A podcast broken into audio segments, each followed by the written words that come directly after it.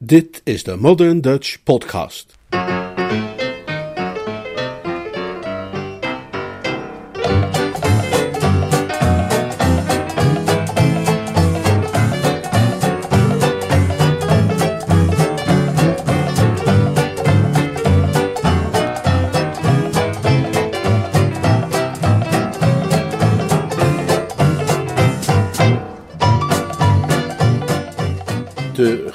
Gemaskerde troubadour.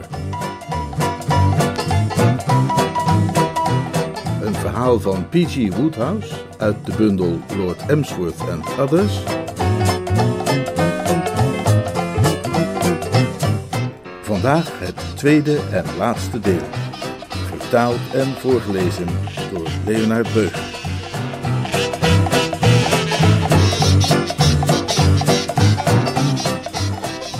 Korte inhoud van het voorafgaande. Twee snorren, leden van de Drones Club, zien door het raam van de rooksalon hoe op de stoep van het gebouw Freddy Widgeon, die nooit geld heeft, zowaar geld overhandigt aan een vettig ogende man.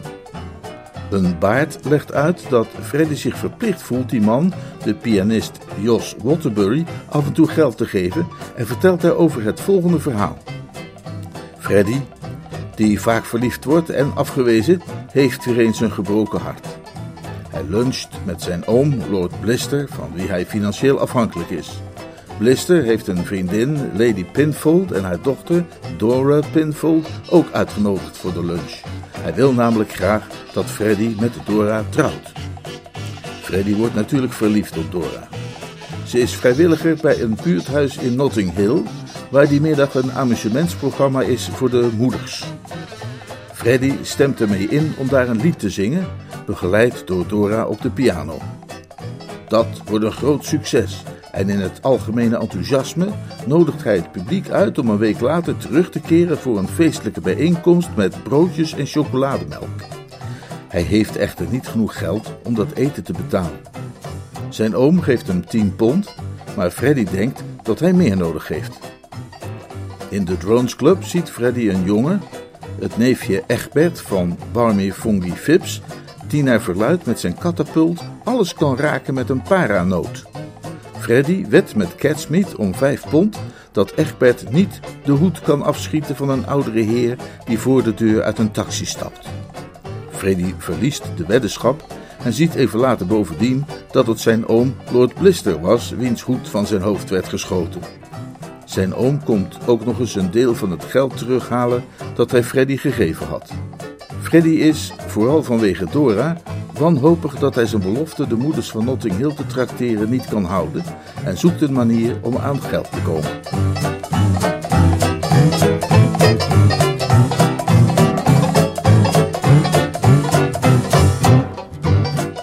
Wat er gebeurde was dat hij te weten kwam dat diezelfde avond in het Revuepaleis van East Bottleton het maandelijkse amateurconcours werd gehouden, waarvan de prijs bestond uit, en hij rilde bij het lezen van die woorden, een knisperend briefje van vijf pond.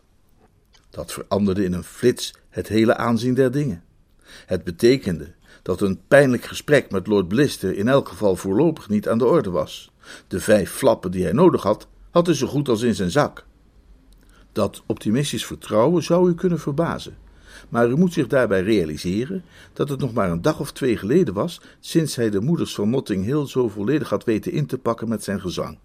Een man die een dergelijk succes had weten te boeken, had naar zijn idee weinig te vrezen van het soort concurrentie dat een oord als Bottleton East hem te bieden kon hebben. Er was om te beginnen alleen één klein probleem. Hij had iemand nodig om hem te begeleiden, en het was de vraag waar hij zo iemand zou kunnen vinden. Zoals u je zult herinneren, had in Notting Hill het meisje Dora het klavier voor hem bespeeld, maar hij kon haar moeilijk vragen bij de huidige gelegenheid hetzelfde te doen, want, afgezien van al het andere, geheimhouding was van het grootste belang. Om dezelfde reden kon hij ook niet iemand van de drones vragen.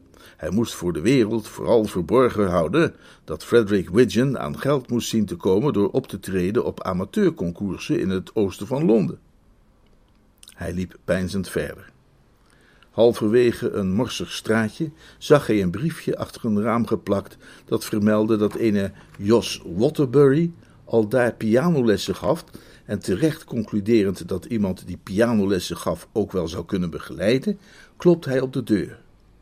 Nadat hij was onderworpen aan de onderzoekende blik van een geheimzinnig oog via het sleutelgat, werd de deur geopend en stond hij vis-à-vis met het vettige type dat we daarnet hier op de stoep hebben gezien.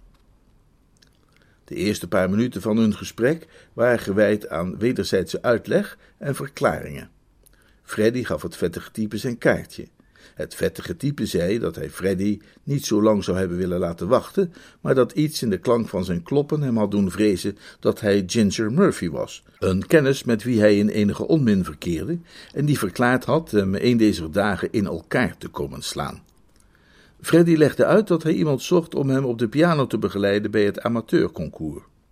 Het vettige type zei dat hij geen beter man had kunnen vragen, want dat hij een voortreffelijk begeleider was en dat je met hem aan de toetsen bij zo'n gelegenheid de strijd al half gewonnen had.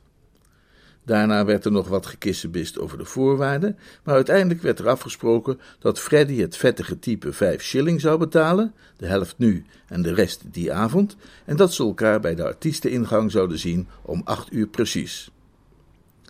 Als ik er niet ben, zei het vettige type, kun je me vinden in de bar van de Groene Gans om de hoek. Mooi, zei Freddy, en ik zing, feller glanst dan het zilveren maanlicht, de vonk van liefde in jouw oog. Ah, Prima, zei het vettige type, die kennelijk iets filosofisch over zich had.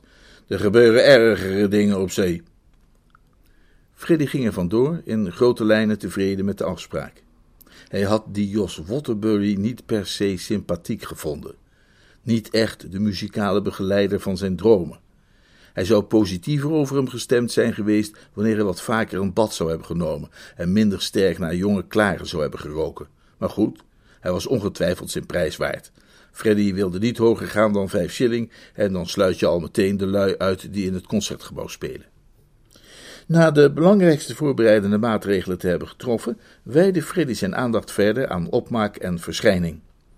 De andere deelnemers, nam hij aan, zouden min of meer in hun gewone kleren voor het publiek verschijnen, maar zijn persoonlijke omstandigheden waren anders dan die van hen. In zijn geval was enige voorzichtigheid aanbevolen. Zijn oom was de laatste tijd in Bottleton East kind aan huis, en het zou rampzalig zijn als hij toevallig langskwam en hem bezig zag. Dus, hoewel het niet erg waarschijnlijk was dat Lord Blister het amateurconcours in het Revuepaleis zou bijwonen, leek het hem toch maar het beste het zekere voor het onzekere te nemen en een eenvoudige vorm van vermomming te gebruiken. Na enig nadenken besloot hij zijn trekken te verbergen achter een strook fluweel en zich te laten aankondigen als de gemaskerde troubadour. De rest van de middag besteedde hij aan gorgelen met een middeltje voor de keel en het zingzeggen van mi mi mi, mi mi mi, ten einde het strottenhoofd wat beter los te krijgen. En na een lichte maaltijd op de club, bestaande uit wat oesters met een glas donker bier, arriveerde hij om acht uur bij de artiesteningang. Jos Waterbury was daar al, met het onmiskenbare voorkomen van een man die urenlang min of meer ondergedompeld was geweest in jonge klaren, en na overhandiging van het afgesproken bedrag begaven zij zich samen naar een plekje tussen de coulissen om daar hun beurt af te wachten. Het duurde een kwartiertje voordat ze op moesten, en Freddy vertelde me dat tijdens dat kwartiertje zijn stemming alleen maar juichender werd. Het was volstrekt absurd kreeg hij steeds sterker het gevoel, terwijl hij de lokale talenten zag optreden, om zelfs maar te veronderstellen dat hij niet de uiteindelijke winnaar van de avond zou worden.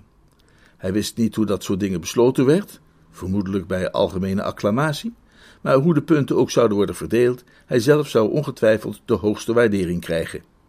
Die zangtalenten uit Bottleton bedoelden het allemaal reuze goed, ze gingen er helemaal voor en ze deden hun stinkende best, maar ze bezaten niets van wat je ook maar in de verste verte zou kunnen betitelen als klasse.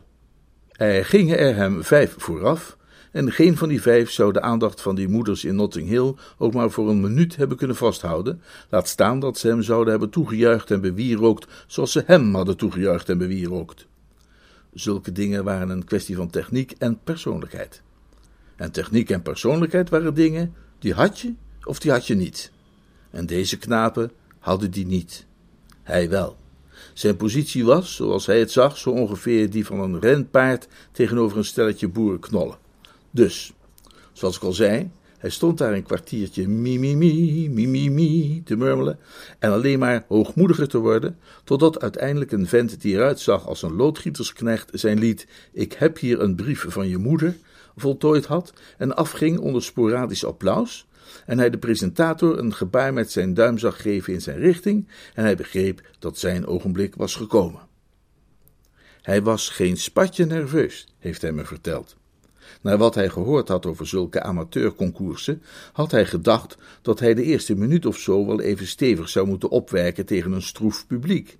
Maar deze toeschouwers leken in een vriendelijke stemming te zijn, en hij liep onder het rechttrekken van zijn masker het podium op met ferme en zelfverzekerde pas.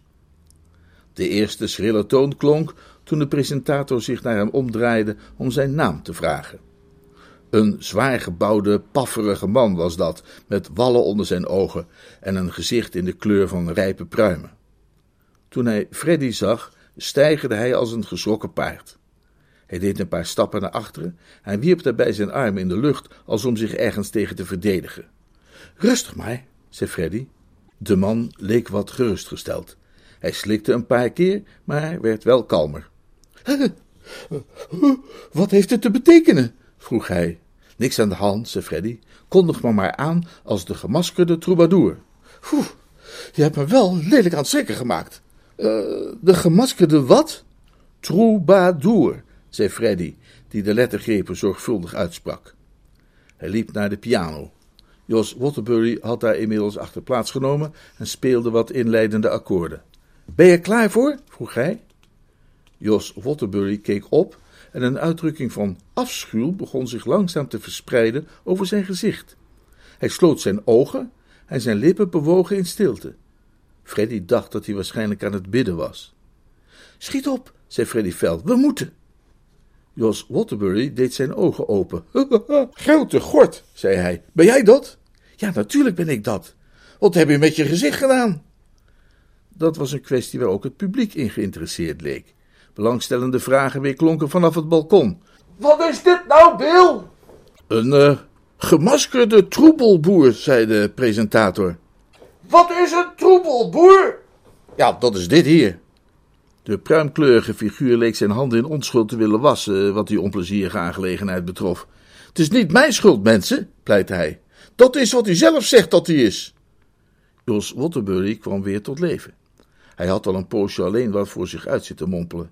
Ja, dat is toch niet eerlijk, zei Jos Waterbury. Dat is niet echt Brits. Het is niet sportief om iemand eerst een beetje te lijmen en hem dan zo opeens te razen te nemen. Stil, siste Freddy. Dit was allemaal heel ondermijnend. Dit bracht het publiek in een verkeerde stemming. De sfeer in de zaal begon al wat af te kalven. Hij kon duidelijk waarnemen dat het hand-in-hand kameradengevoel iedere seconde minder werd. Er waren al één of twee kinderen beginnen te huilen. Dames en heren, bulderde de man met het reine Claude Dalton gezicht. Een beetje timmen alsjeblieft. Ik vraag u gewaardeerde aandacht voor deze troebelboer hier. Ja, dat is allemaal goed en wel, zei Jos Waterbury. Hij kwam achter zijn piano vandaan en liep naar voren op het toneel. Hij kent dan een troebelboer zijn of niet? Ik doe een beroep op het gevoel voor rechtvaardigheid van dit publiek. Is het een goede zaak, hè? Is het ethisch om iemand zich zomaar opeens lam te laten schrikken? Iemand die een paar glaasjes op heeft. Kom op, kom op, riepen de toeschouwers. Niet zeuren! En een stem vanaf het balkon adviseerde Jos Waterbury om zijn kop in een emmer koud water te steken. Ja, het is al goed, zei Jos Waterbury, die kennelijk in een duistere stemming verkeerde. Het is al goed, maar denk vooral niet dat dit het laatste is waar je ervan gehoord hebt. Hij ging weer achter de piano zitten en Freddy begon zijn lied te zingen. Feller glanst dan het zilveren maanlicht de vonk van liefde in jouw oog. Vanaf het moment dat hij begonnen was, wist hij dat hij nog nooit van zijn leven beter bij stem was geweest. Of het de oesters waren of het donker bier, dan wel zijn gorgeldrankje, wist hij niet, maar de tonen gleden zo soepel zijn keel uit als suikerstroop. Hij ervoer het als een helend en opbouwend genoegen om naar zichzelf te luisteren. Maar toch was er iets niet in orde. Hij merkte het bijna meteen. Om de een of andere reden was wat hij deed niet perfect. En plotseling had hij het door. Om een lied tot een succes te maken, is het niet genoeg dat de zanger in topvorm is. De begeleider moet ook zijn steentje bijdragen. En het eerste wat een zanger verwacht van zijn begeleider is dat hij de begeleiding speelt van het lied dat hij op dat moment zingt. En dat was niet wat Jos Waterbury deed. En dat was de oorzaak van het ontstemde bijaard-effect dat Freddy had opgemerkt.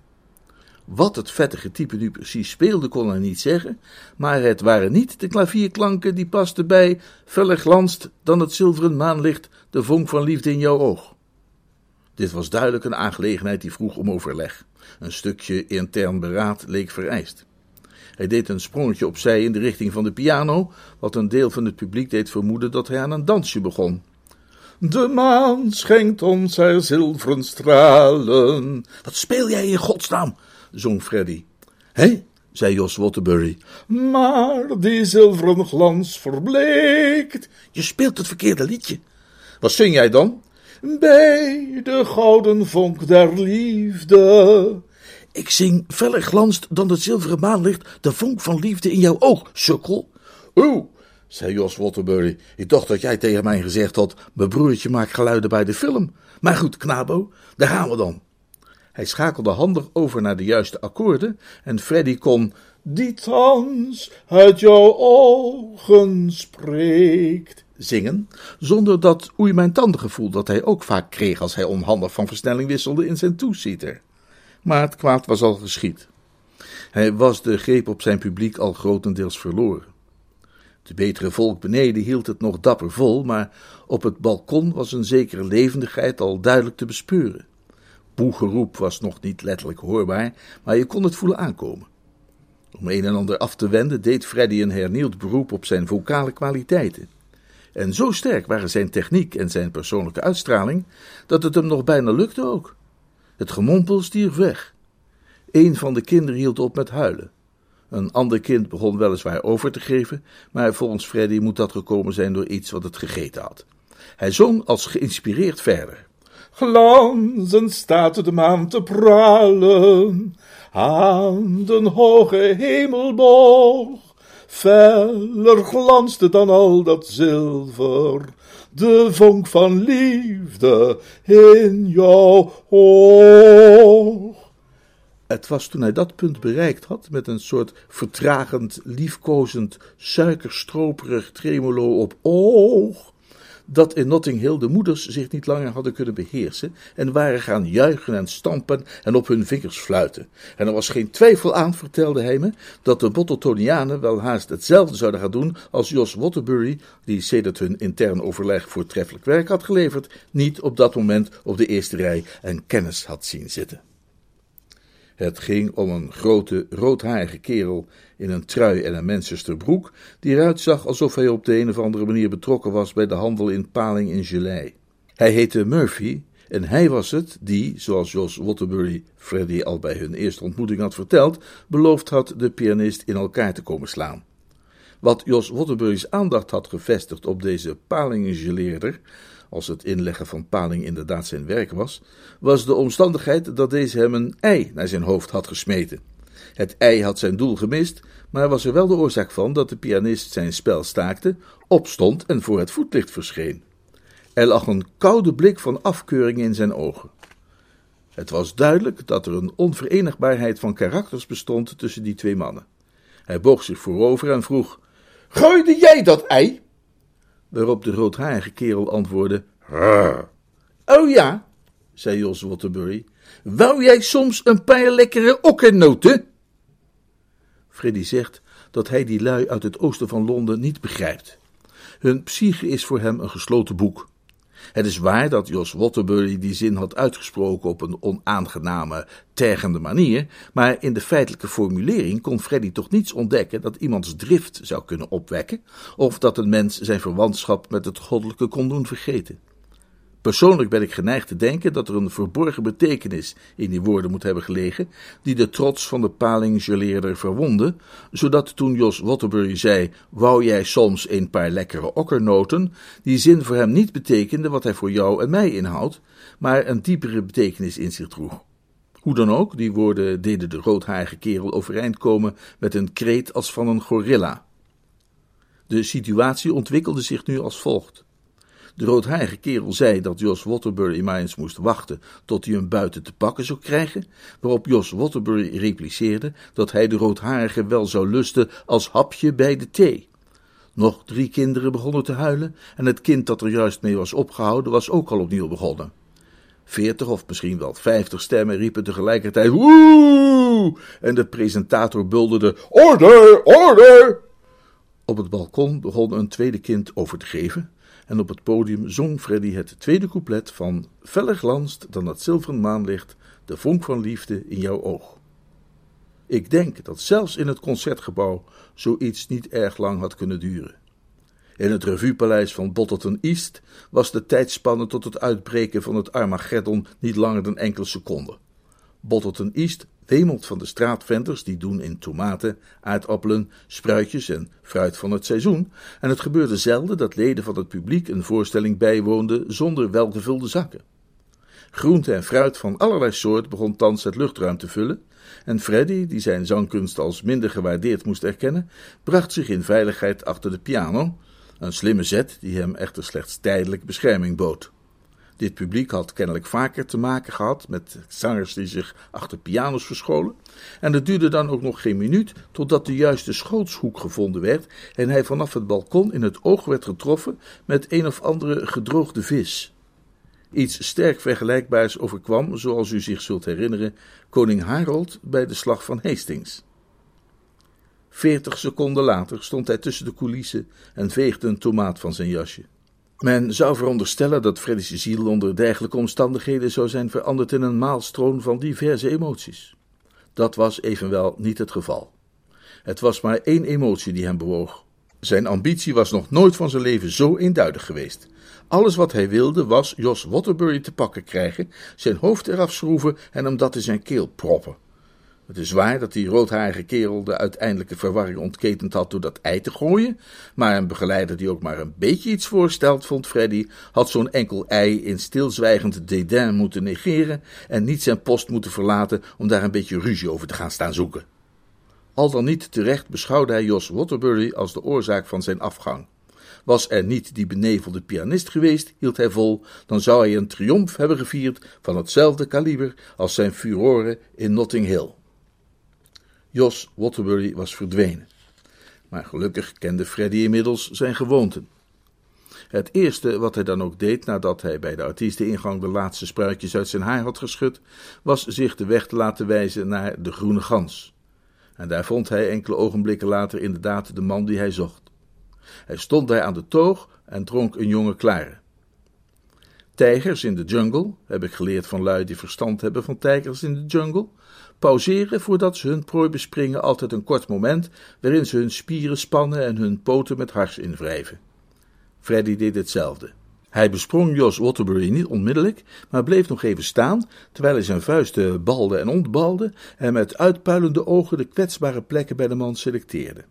Hij vertoonde daarbij rode oren en ademde zwaar. Dat uitstel bleek echter fataal. Andere mensen kenden ook Jos Waterbury's gewoonten. Juist toen Freddy tot de aanval wilde overgaan, vloog de klapdeur achter hem open met geweld en onthulde de roodharige kerel. En vrijwel op hetzelfde moment, alleen nadat hij in zijn handen had gespuugd, ging deze tot actie over. De woorden die wij in woede spreken, worden maar zelden bewaarheid. Al in de allereerste seconden van hun treffen was het ook de zwakste kenner van martiale tactieken duidelijk dat Jos Waterbury met zijn bewering dat hij de roodharige nog wel zou lusten als hapje bij de thee zijn krachten schromelijk had overschat. Hij bakte er absoluut niets van en was als halmstro voor de sikkel van de roodharige kerel. Bijna voordat de ontmoeting echt begonnen was, had hij een gruwelijke dreun opgevangen met zijn kin en lag hij het zaagsel op de grond. Als je in een oord als Bottleton East een partijtje aan het knokken bent en je tegenstander gaat tegen de grond, wacht je niet op iemand die tot tien gaat tellen, maar trap je hem in de ribben. Dat is daar zo de regel.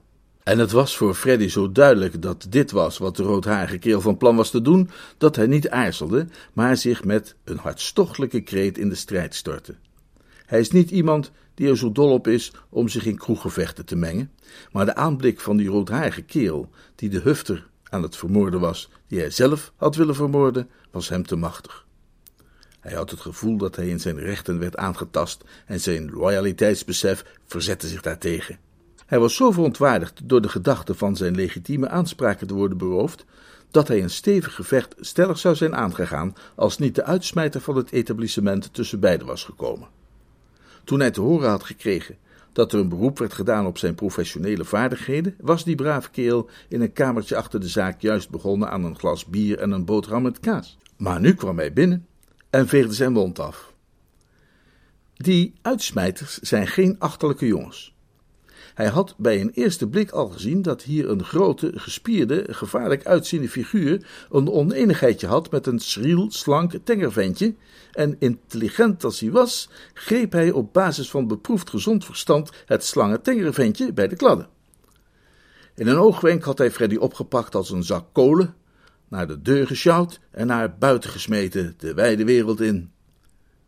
En zo kwam het dat Lord Blister, die na een van zijn vergaderingen ten behoeve van de conservatieve partij naar huis reed, half buiten beeld enig gewoel waarnam en het volgende ogenblik zijn neef Frederick als een dwaalster door de lucht zag vliegen.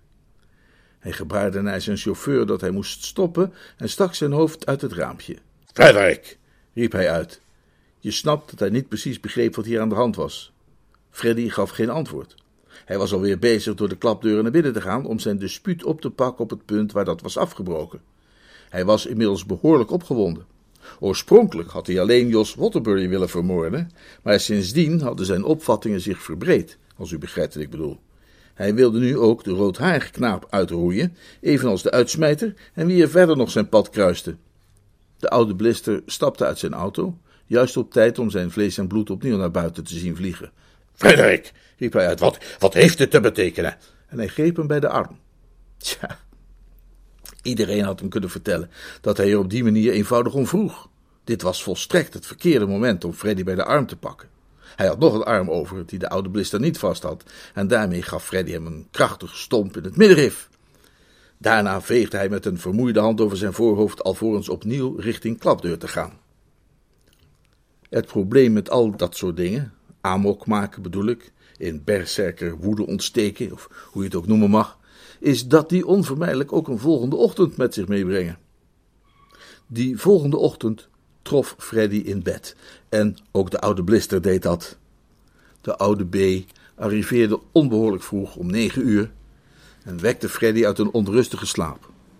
Wat hij wenste, bleek, was een volledige verklaring. En toen Freddy, die zich nog te zwak voelde voor gladde smoezen, hem die volledige verklaring had gegeven, met inbegrip van het incident met de paranoot en de hoge hoed, sprak hij zijn dodelijke veroordeling uit. Hij was van mening veranderd over dat huwelijk. Het was onfatsoenlijk, zei hij. Ja, het was inhumaan om een idioot als Freddy los te laten op zo'n lief meisje, of eigenlijk op ieder meisje. Na een krachtige passage waarin hij die opvatting grondig uitwerkte, legde hij zijn definitieve vonnis op. Freddy kreeg opdracht de middagtrein te nemen naar Blister Regis, om zich vervolgens per treintaxi te begeven naar Blister Towers en al daar geïsoleerd te blijven tot nader order.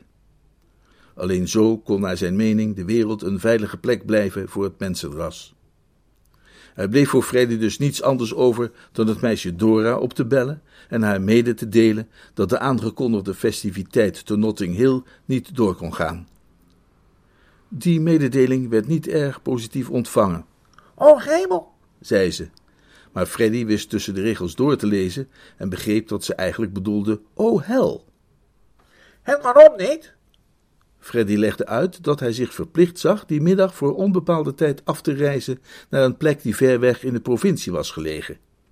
Het meisje veranderde meteen van houding. Haar stem, die erg uit de hoogte had geklonken, werd milder van toon. Oh, maar dat is niet zo erg, zei ze. We zullen je natuurlijk allemaal erg missen, maar ik kan jou gewoon de rekening sturen. Ja, daar eh, zit iets in, zei Freddy. Maar weet je, het probleem is, die kan ik dan niet betalen. Waarom niet? Ik heb geen rode cent. Zo heb jij geen rode cent? Freddy zette zich schrap. Nou, kijk, in een uh, overenthousiaste bui, toen ik ten onrechte naar later bleek, dacht dat ik gegarandeerd zou winnen, heb ik gewet. En in stamelende zinnen vertelde hij haar het hele verhaal.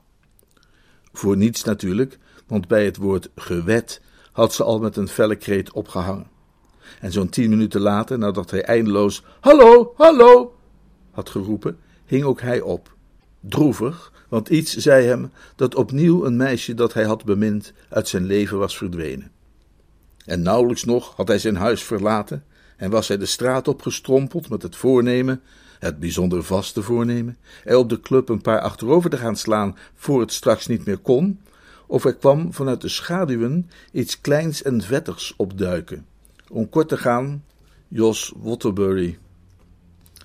Freddy was juist begonnen om de laatste zwakke krachten die hem waren overgebleven na de activiteiten van de vorige avond te verzamelen, om hem recht op zijn bolle ogen te slaan, toen Jos Waterbury hem begon te bedanken omdat hij zijn leven had gered. Nou ja, je kunt natuurlijk een man die jou staat te bedanken dat je zijn leven hebt gered, niet gaan staan aframmelen. Althans niet wanneer je dat leven leidt langs de regels van het noblesse oblige der Widgeons. En als hij je bovendien vertelt dat het zulke moeilijke tijden voor hem zijn, en aangeeft dat jij misschien de mogelijkheid zou hebben hem van een kleinigheid te voorzien, kan een mens daar moeilijk aan voorbij gaan. Die keer was het een shilling, en drie weken later, wonderlijk genoeg precies op de dag dat hij in de Morning Post de aankondiging had gelezen van het huwelijk dat zou worden voltrokken tussen Percival Alexander oudste zoon van Gregory Hotchkiss Esquire en Mrs. Hotchkiss, en Dora, enige dochter van Sir Ramsworthy Pinfold en Lady Pinfold. Toen waren het twee shilling, omdat Freddy niets kleiners bij zich had. En zo zie je dus maar. Er volgde een bedachtzame stilte. Het is toch wat, zei de baardmans. Ja, ja, zei de oudste snor, het is wat en ook de jongste snor moest toegeven dat het iets was.